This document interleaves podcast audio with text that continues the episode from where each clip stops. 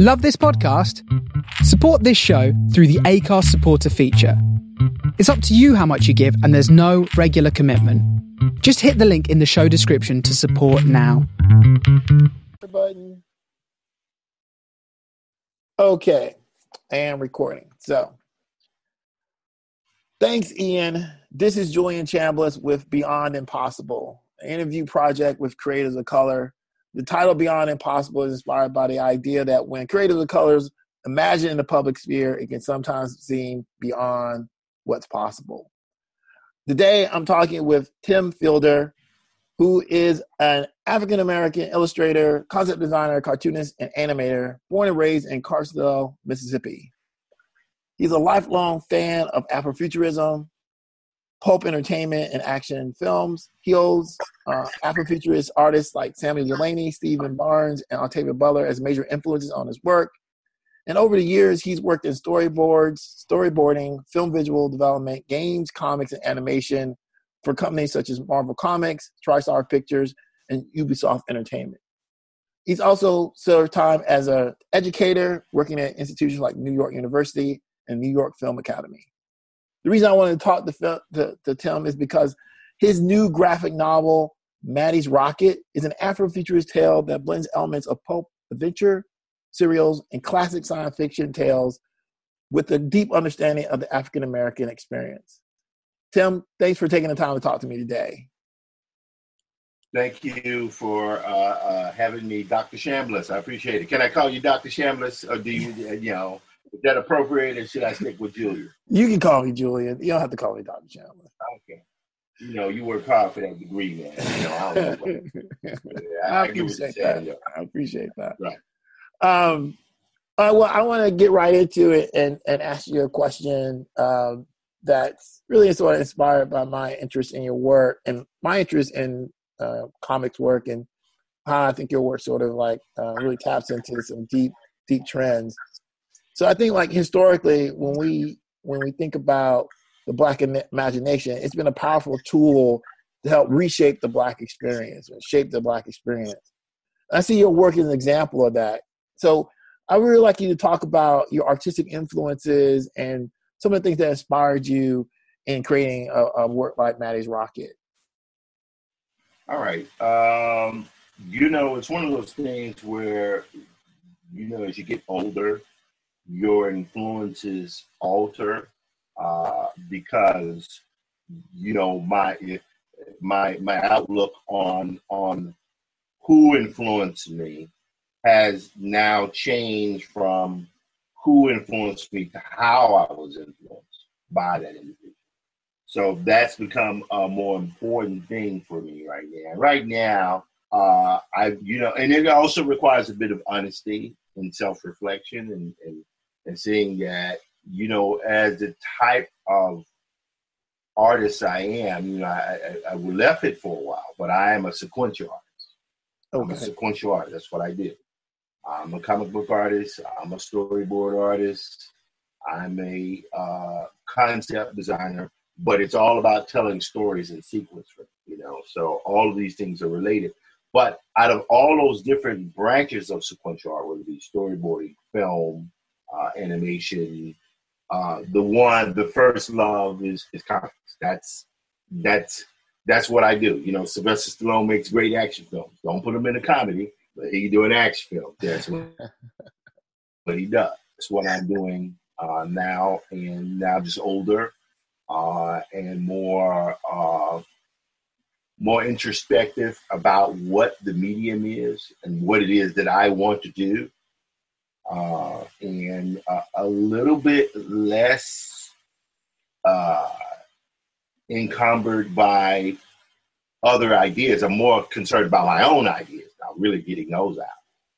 And in terms of influences, Moebius. Okay. Moebius and Michael Golden were the core influences within comics that really changed the way I looked at it. I mean, there's obviously Kirby, but that was like the way for Kirby for everybody. But when I saw the world differently, and when I went, oh my God, this can be different, definitely a Moebius and Michael Golden. They're the ones who, you know, anything they did, you know, was like the master class. That's how you do it. And, you know, and very, very close seconds and thirds, like Richard Corben, you know, who, you know, had the interest, you know, to talk to very, very briefly via internet recently, because it's you know, as I'm getting older and some of these other cartoonists who've had such an effect on me, I'm less afraid to reach out to them. Now they're like, you know, I want to talk to Richard Corben. You know, hey, Richard, how you doing? I talked to you in about 15 years. I don't know if you remember or not, blah, blah, blah. And, you know, if he writes me back a one-line note, that's like, that means the world to me because he remembered. And so that really leads down to, when you're talking about the Black imagination and influences, there was a certain type of artist that I knew that when they were doing their work, they were bringing 1,000. They were not bringing 50. They weren't bringing 75. They're bringing like the full game. You know, when you're looking at Corben at his absolute best in Den and in some of his other stories, Bloodstar, this guy is bringing the height of comic art, of sequential storytelling. And I wanted to do that. I wanted to do something like that.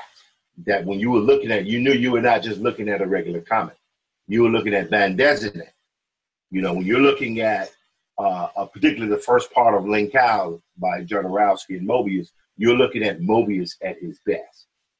You know, when you know Airtight Garage, you're looking at him at his best, and that's what I wanted to do with Matty's Rocket. Now, this is not to suggest that I'm on those guys' level, but I'm damn sure trying to aspire to be on that level. So with Matty's Rocket, we probably want to let the listeners know a little bit about the story, because I've read the graphic novel. I picked it up at the Schomburg Black Comic Book Festival. Great, great work, great art, really interesting. Thank God, you like it. But like, if you really give someone an elevator pitch of Matty's Rocket, for those people who might be interested in sort of like, should I read this or should I not? What would be your elevator pitch for this great graphic novel? Right. Matty's Rocket is, for those who like mainstream comics, take the Rocketeer, swap out Cliff Secord, and put Lena Horn in the main role. That's what it is. And take Buck Rogers / Gordon and put a Black female lead who is like Bessie Coleman in the lead role. It is a retro Afrofuturism. Afrofuturism being the process or the technique of taking futurism, the idea of looking forward, but applying it through a racial lens or ethnic lens.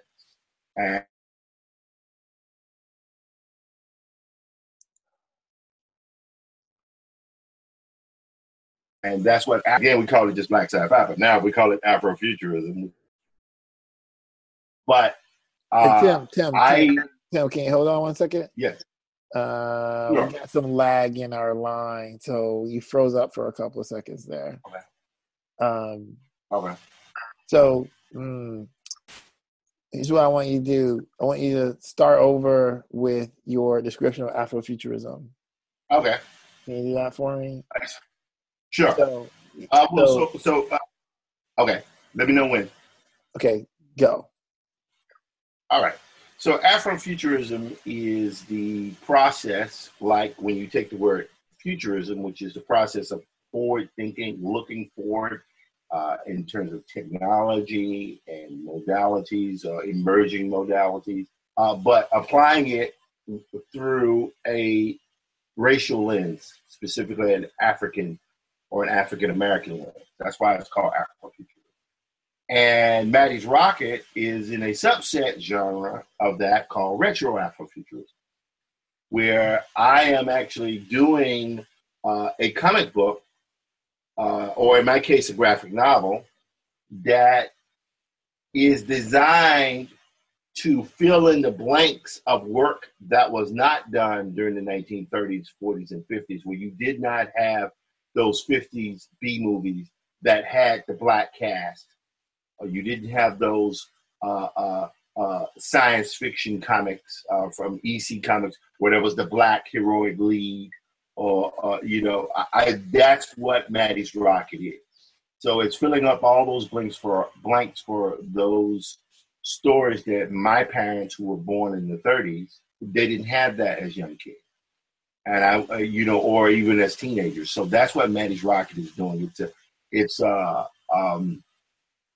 almost a kind of a reverse anthropological study for me. I'm filling in work that wasn't done.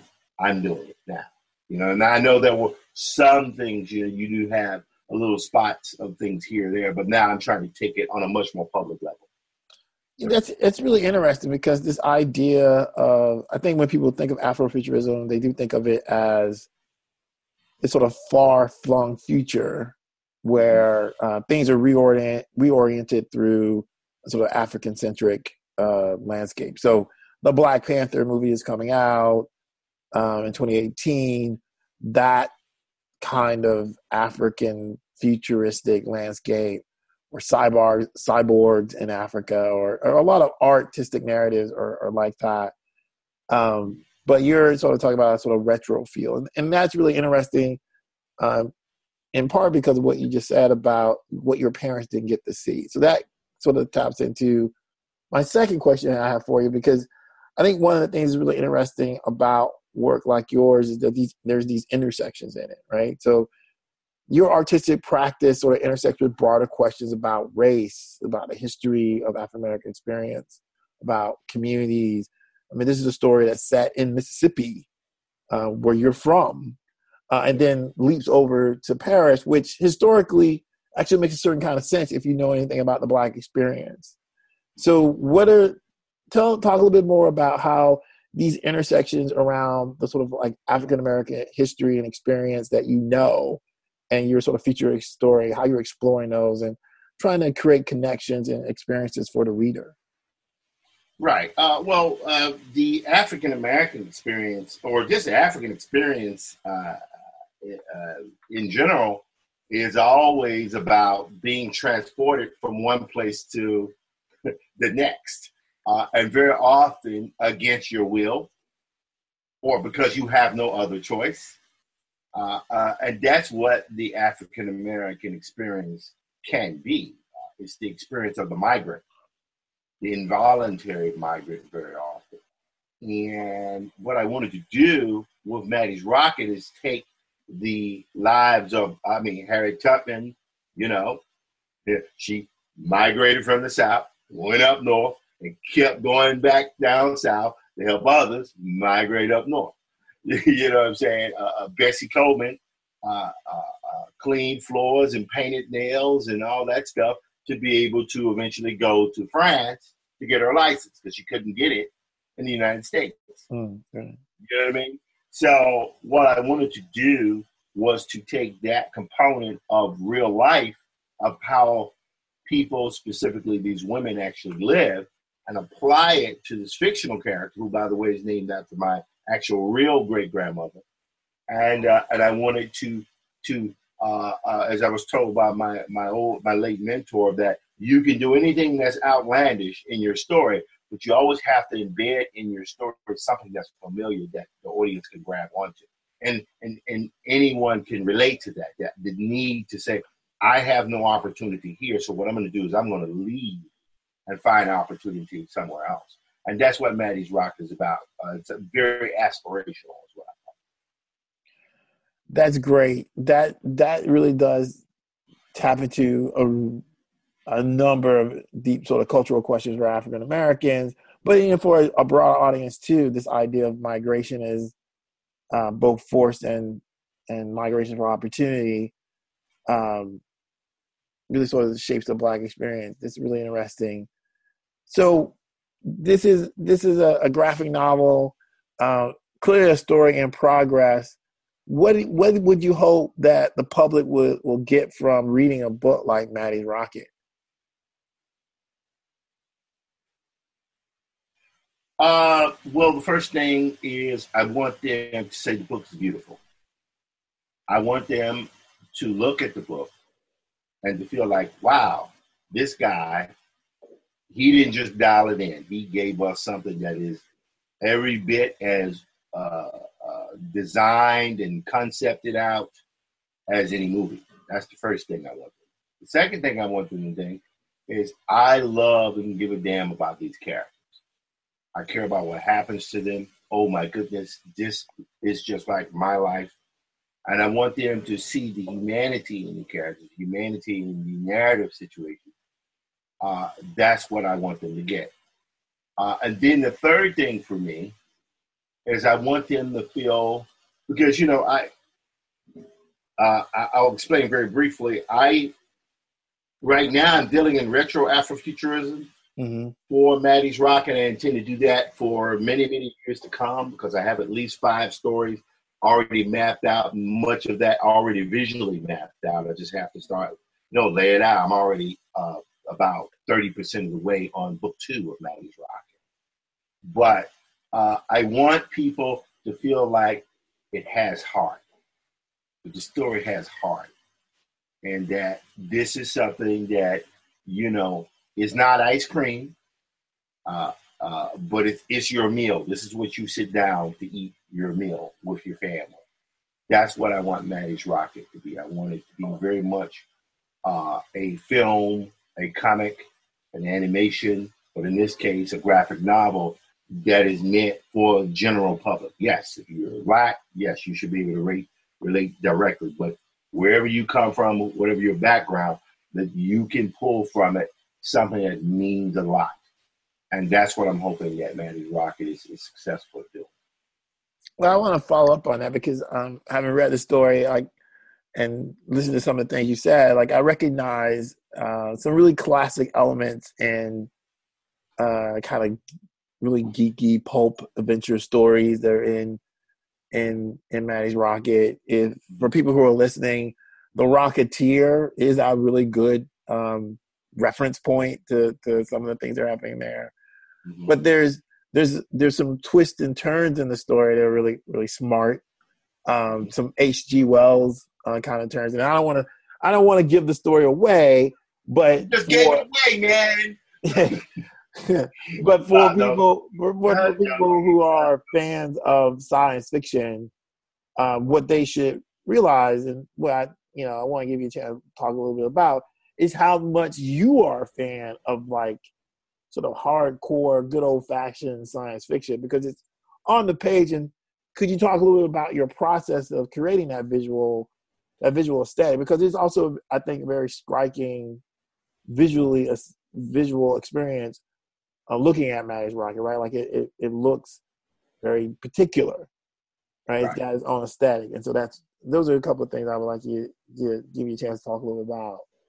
Right. Well, I'm a believer in the idea because, beyond just the comic book artists, the bande dessinée artists that I grew up with, admiring and loving their work, I'm a huge fan of the outliers, the Dave Mazzucchelli, who did Rubber Blanket.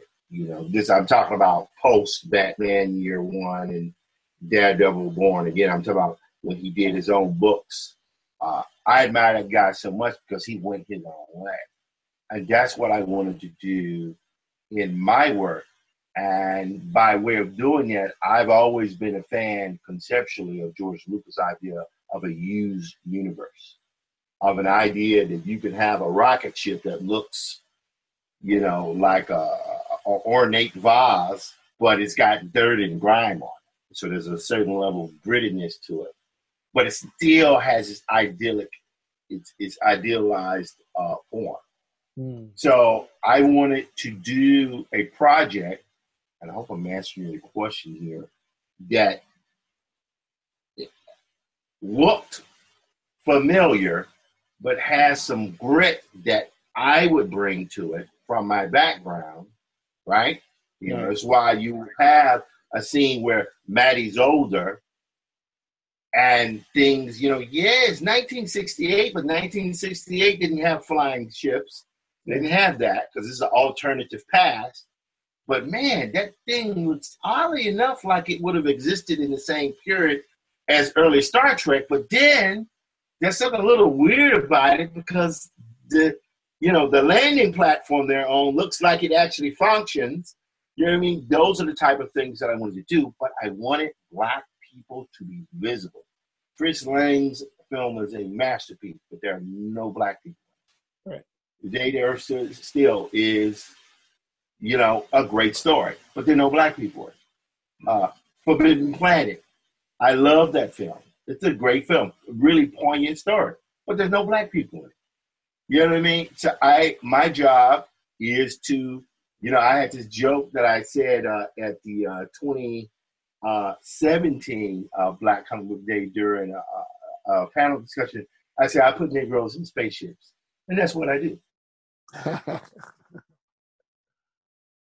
Of color. To coexist beside other people and be in those same type of environments. I want to fill in that space. And right now I'm doing it in retro Afrofuturism, but, there's still so much to do that's more forward thinking. And then we'll talk about those projects when you get them up. I love that answer. Our segment here is regrettably really short, so we're coming to the end, but I want to give people a chance. If you want to look you up, where would they find you on the web? Right now, what you want to do is you want to go to dieselfunk.com. If it's Twitter, at dieselfunkstu. If it's Instagram, dieselfunk. Everything is dieselfunk. If you want to go buy Matty's Rocket in digital or print, is dieselfunk.com. Just hit the store link. Or if you're lazy, go to dieselfunkstore.com. But it's all dieselfunk. That's it. And Matty's Rocket Book 1 is available now. In print and in digital forms.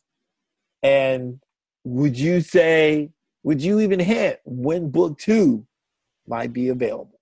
Yes, book 2, I intend to be available in either the fall season or winter season. Right now, Diesel Funk Studios is on a seasonal release. Yeah. Okay. So, Matty's Rocket Book 1 was released during the winter. Now we're about to go into the spring. We have a children's book coming out called A Look Into the Cave. That'll be out in the spring. The summer has a big, 130-page billion-year epic called Infinitum, which I'll show you some pictures of. And that one will be out during the summer. Then we have another book that will be coming out in fall that may or may not be Matty's Rocket Book 2. But if it's not then, it will be out in the winter, hopefully in time for the Black Comic Book Day at Schomburg 2019. Awesome. MLK 2019. So, and if people are looking for you in particular, are you going to be at any shows, any conventions? Or? Yes, we met at the Planet Deep South in 2016, and right. I'll be in Texas at Planet Deep South there, and I'll be at Comm Week at Prairie View. I'll be doing a road tour in late February through till March. I'll be in Michigan. I'll be passing through some of the Midwestern states. In the southern states. I will be at the Black Comics Collective BAM show February 11th, I believe. I'll be at that. I'll be tabling at that. The Diesel Funk show along. My twin brother will be there and be selling Matty's Rocket. And we'll be at Kids Comic Con in April and more shows being added to the schedule, which we will have on the website. Right. So if people are looking, they can find your schedule at dieselfunk.com as well. Dieselfunk.com. And they can find you on Twitter at dieselfunk.com at dieselfunk, right? Dieselfunk SDU. SDU. Okay. Well, thanks for taking the time to talk to me today, Tim. Really appreciate it. I know the audience for Sci-Fi Pulse Radio really appreciate it. And good luck with book 2. And again, really enjoyed book 1. Thank you so much, sir.